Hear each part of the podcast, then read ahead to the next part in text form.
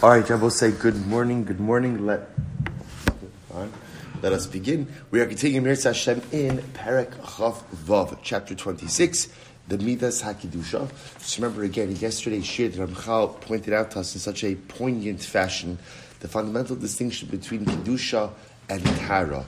And specifically in the area of Kedusha, the ability that when a person reaches this level of Kedusha, which is only achieved through this synergistic partnership between man and God, man exerting his effort, and then ultimately again HaKadosh Baruch Hu conferring upon him, excuse me, the, the remainder of that process, a person is able to reach a level where everything is Kadosh, even the material. Even the material, even the physical, again, is endowed with a heightened level of holiness. So he gives further examples of this. This is what Chazal says, kalamevi daran l'tamid chacham, kilu hikriv bikurim. Actually, a very beautiful Gemara. Whoever brings a gift to a Talmud Chacham, it's as if he's offered up bikurim. Said, what does that mean? Chazal are trying to encourage gift giving to a Talmud Chacham. To say it's like you bring bikurim. What's, what, what's, what's the pshat? So said, on the very basic level, and Ramchal's going to explain this. He says, well, actually, let's see. Sidichin Amru, Yemali Granav Shatamidi Chamim Yayin Bimkom Nisachim. Also another beautiful Gemara. So the Gemara says that contemporarily, in the absence of the ability to bring Nisachim, wine libations, what should one do? Give wine to a Talmud Chacham. Incredible. Give wine to a Talmud Chacham, that's like Nisachim. So, what, is, what, is, what does that mean? This doesn't mean that Talmidei Chachamim should be drawn after eating and drinking, right? Remember again, this sounds like a, like a shtickle gluttonous. So what's the pshat? He says, Shimalu Gronam Kimalit Es Hagargon, Ela Inyanhu, Lefia Kavana, Shezacharti, Ki Talmidei Chachamim Akidoshim Darcheim B'chol Maaseim, because we'll say, what's a Talmud Chacham? Remember, in this context, the way that Ramchal is defining a Talmud Chacham is not simply someone who possesses knowledge. I will say we know this as we go through life. The ability to acquire knowledge does not make you a Talmud Chacham. Anyone could acquire knowledge. Right? If you go ahead and you apply yourself to something and you study something and you review it, you'll acquire knowledge.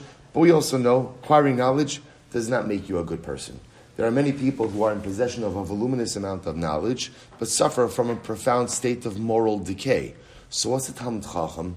In this case, Talmud Chacham is someone, yeah, who has the knowledge, but also who has the accompanying midos, but also someone who has the accompanying, in this context, Kiddusha. What's a Chacham? A Talmud Chacham is someone who has created this appropriate relationship between himself and the material. So that suddenly, again, the material world is not something which pushes him away from HaKadosh Baruch Hu, but rather he's gotten to the level with material actually brings him closer to HaKadosh Baruch Hu. So I will say that's the meaning of these Gemaras. So therefore the Gemara says, you give a Talmud Chacham a gift. You give a Talmud Chacham a gift. What is the Talmud Chacham going to do with that gift? So what is he going to do with it? He's going to use it as a vehicle, as a bridge in his relationship with Hashem. You give a Talmud Chacham wine, right? So that's why the Gemara says, give a Talmud Chacham a gift. It's like you're bringing Bikurim. I will say, what's Bikurim? Bikurim is one of the ways in which the farmer, a regular guy, takes the physical and uplifts it and utilizes it to create a bridge and a connection between himself and HaKadosh Baruch Hu. I will say, on a deeper level, right? So therefore, you, you, you give, you give a gift to a Talmud Chacham, he's going to use that gift to create this heightened relationship. You give a Talmud Chacham wine, right? So what does the Gemara say? It's as if you're offering wine libations. When you offered wine libations, you're taking that which could be used for the most base activities, and now you're using it again, bikidusha. You give a Talmud Chacham wine, a Talmud Chacham is going to use that wine again to facilitate and to enhance, or excuse me, our relationship with HaKadosh Baruch Hu. So beautiful. He goes on, he says, he says, ki tamidi chachamim. A Talmud Chacham is someone who is able to find Kiddusha in everything that he does, including in the physical and the material. Hine. The Talmud Chacham himself is mamish like a Beis Hamikdash, mamish like a mizbeach. Why? Because the Shechina resides upon the Talmud Chacham, just as the Shechina resided in the Beis Hamikdash. V'hine hanikrav lahem. And therefore, one who gives something to the Talmud Chacham can nikrav al hamizbeach. Ultimately, again, it's as if he's offering it up on the mizbeach, umilui gronam, and filling the literally, literally means the filling of the throat of the Talmud Chacham with wine. Tachas milui hasfalim is like filling the basins by the Beis Hamikdash itself. So we'll say the point that Ramchal is making over here is not to encourage gift giving to Talmidei Chacham. I mean, it's nice, but what, what, what, what, he, he's, what he's showing over here is what it means to actualize Kiddusha.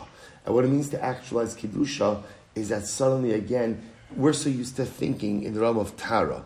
And the realm of Tahara, I understand that materialism ultimately creates a wedge between HaKadosh Baruch Hu and man. So in, in the realm of Tahara, What's my goal? My goal is to use as little of the material world as possible so as to heighten or to enhance or to bolster my relationship with Hashem. In the realm of Kedusha, I'm introduced to this idea that if used appropriately, the material could actually serve as a bridge to Hashem used appropriately. So suddenly, Rabbi say now, even in Kiddusha, it doesn't mean that I'm going to enjoy every single material thing, right? And it doesn't mean, again, we still have prishus, right? You still have other, so in other words, I'm not going to run after ever material pleasure, but that which I am going to utilize, I quickly come to understand could truly serve as a bridge between myself and HaKadosh Baruch Hu. He's bringing up the Talmud Chacham as the paradigmatic example of someone who is able to actualize this midah of Kiddusha. Ramchal goes on. He says, Va'al derech zeh, and utilizing this approach, Ramchal writes, Kol tashmish sheishtamshu in divrei olam, acharei hayosam kivar devukim l'ktusha sayisbarach, hine ilui v'yisron hu l'davar hu shezach lios tashmish l'tzadik. So we'll say, now that Ramchal introduces something additional, which is absolutely beautiful. Ramchal says like this. He says, so now what we've seen is the Talmud Chacham has the ability to go ahead and utilize everything in this world, even the physical, to create a relationship with Hashem. Now that that's said, it turns out that the Talmud Chacham has the ability to actually lift up the physical. I'll say, what is this? In other words, so now, now that physicality, that materialism could be used to create a bridge, could be used to create a connection. So now every single time the Talmud Chacham utilizes something physical, he uplifts the physical item. About say, hear this? In other words, how do you look in general at something material? Is something material holy or unholy? What's the answer? What's the answer?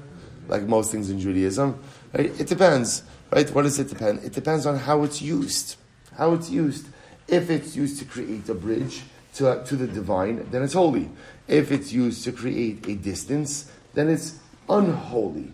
So the Talmud Chacham, when he, by the way, we'll say, who's a Talmud Chacham? Any of us can be a Talmud Chacham, right? Again, if we master this art of Kiddusha, we too could fall into this level. Talmud Chacham, when he uses something physical, by definition, he is uplifting this item. So he gives you an example of this. Ukvar eskiru zichron levracha, ve'inyan avne hamakom shelakach Yaakov, v'sam merashosav. Ve'amr Rabbi Yitzchak malamit, sheniskaptsu kulan, v'haisakal achas omeres, alai yaniach tzadik rosho. Rabbi we are familiar with this, with this Rashi, right? Rashi in Parshas, in Parshas Vayetze. Remember again, Yaakov Avinu was running away from home because of the whole fallout with Esav. He falls asleep in a place called Beit El. He has a dream, right? Now remember again, the Torah discusses that before his dream, he took a stone and he put it by his head. It was a pillow. It was a pillow. Rashi actually says it wasn't really a pillow. It was more like he was creating like a protection around his head from animals. Rashi records a medrash, and the medrash says the rocks were fighting with each other. The rocks were fighting. What was the fight the rocks were having? Right, rocks were saying, Allah yaniach rosh The tzaddik should put his head on me. This was the fight they were having. What's the Avi? What's the Avi? What's going on over here? I mean, the rocks are fighting. But I, I, I, don't, I don't even understand what that actually means. Right? So say, so the Ramchal says something so beautiful. He says, you know what it means? You see, the rocks, and I will say, if you think about it for just a moment, there's nothing more like chumri, nothing more material than a rock. Right? It's just all physicality. But yet the rock understood that if it got to support the head of the tzaddik, the rock itself was uplifted. The rock itself. So what Ramchal is using this as an example of, see say, when we use the material world in the correct way, not only are we lifting ourselves up, but we are redeeming the material as well. The, the Ramban calls this Kiddush HaChomer, sanctification of the material. It's an incredible opportunity we have that when you use the material world in the right way, so suddenly again, suddenly I'm Kaddish, but the material, well, say, by the way, you don't actually have to think so hard about this. What's the paradigmatic example of this? Paradigmatic example of this. Paradigmatic example of this. Is your son? Right? Paradigmatic example. So Kiddush, even, even simpler. I'm going to say it and say it's obvious. Karbanos. So I will say, think about this just a moment. You take an animal.